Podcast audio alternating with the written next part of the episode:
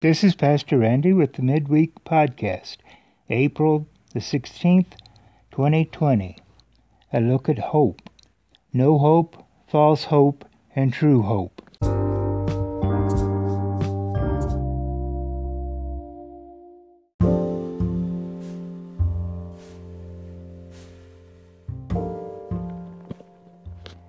Titus 2:13. Looking for that blessed hope and the glorious appearing of the great God and our Savior, Jesus Christ. Although faith and hope are closely linked together, they should be clearly distinguished. Faith has work to perform today. Hope cheers along the way and points to the rewards of service. Faith comes by hearing the Word of God in Romans 10:17. So then faith comes by hearing, and hearing by the Word of God. Hope comes by experience. Romans 5, 2-5. By whom also ye have access by faith unto this grace wherein we stand, and rejoice in hope the glory of God. And not only so, but we glory in tribulations also, knowing that tribulation worketh patience, and patience experience, and experience hope. And hope maketh not ashamed, because the love of God is shed abroad in our hearts by the Holy Ghost, which is given unto us. Faith accepts the gift of promise. Hope confidently expects the fulfillment of promise. The Word of God says much about hope, but never does it use the term to mean uncertainty or doubt. It is wrong to use the scriptural term to say, I hope I am a Christian. I do not hope to be something that I know I already am. Let us examine three classes in the world today in respect to the relations to hope. There are those who have no hope, those who have false hope, and those who have true hope. The no hope.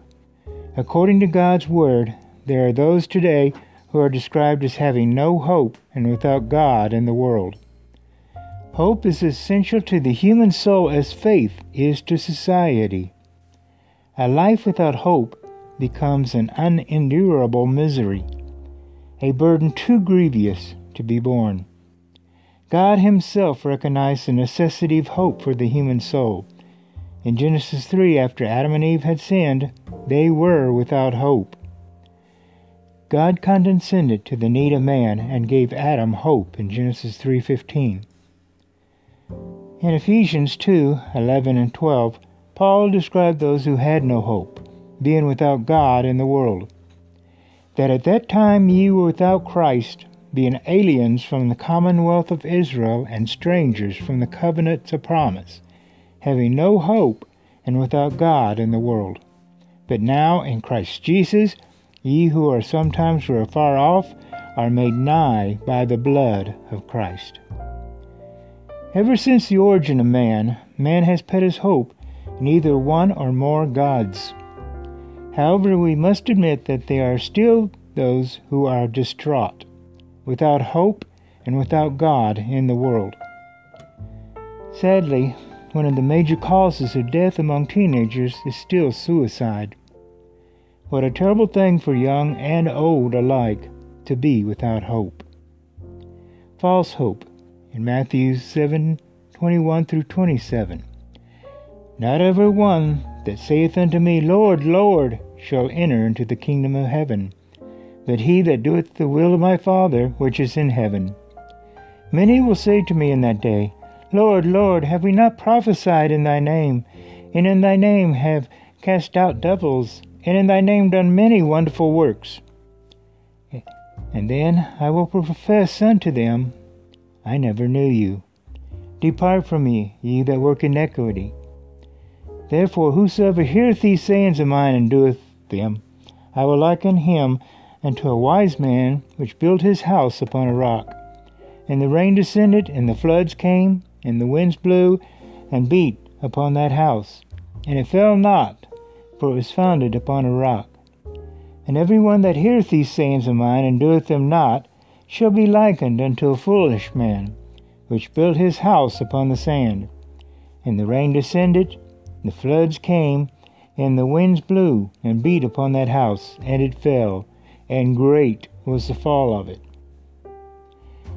Sadly, those who have false hope are more numerous and worse off than those having no hope.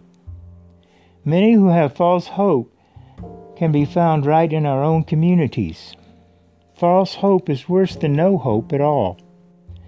A man who finds himself hopeless may be inclined to accept true hope, but one who has false hope must admit his hope was in vain before he will accept another. False hope seems to be self-sufficient until times of testing come. Many men and women had found that their hope was mere vanity when trouble arises. Those who have false hope, not built upon a firm foundation, are like the foolish man who built his house upon the sand. The drunkard who thinks that he can quit any time that he likes has false hope. The dope addict who thinks that he can escape his problems by getting high has false hope. Thief who thinks he can steal without consequence has false hope. The church member who thinks that baptism, membership, or deeds is all that is necessary to escape hell has false hope. There are also those who believe in religion without Christ. They have false hope. There are those who believe in a second chance beyond our present life. They believe that repentance can be made after one dies. Definitely false hope. The list of false hope continues on, even in our day and age. The true hope.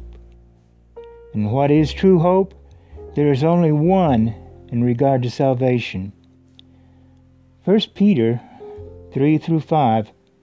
Blessed be the God and Father of our Lord Jesus Christ, which according to his abundant mercy has begotten us again unto a lively hope by the resurrection of Jesus Christ from the dead, to an inheritance incorruptible and undefiled, and that fadeth not away, reserved in heaven for you, who are kept by the power of God through faith unto salvation, ready to be revealed in the last time.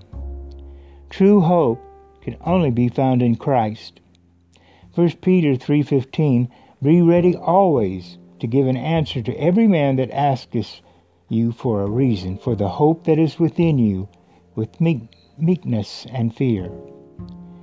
Can you give such an answer? Do you have such a hope?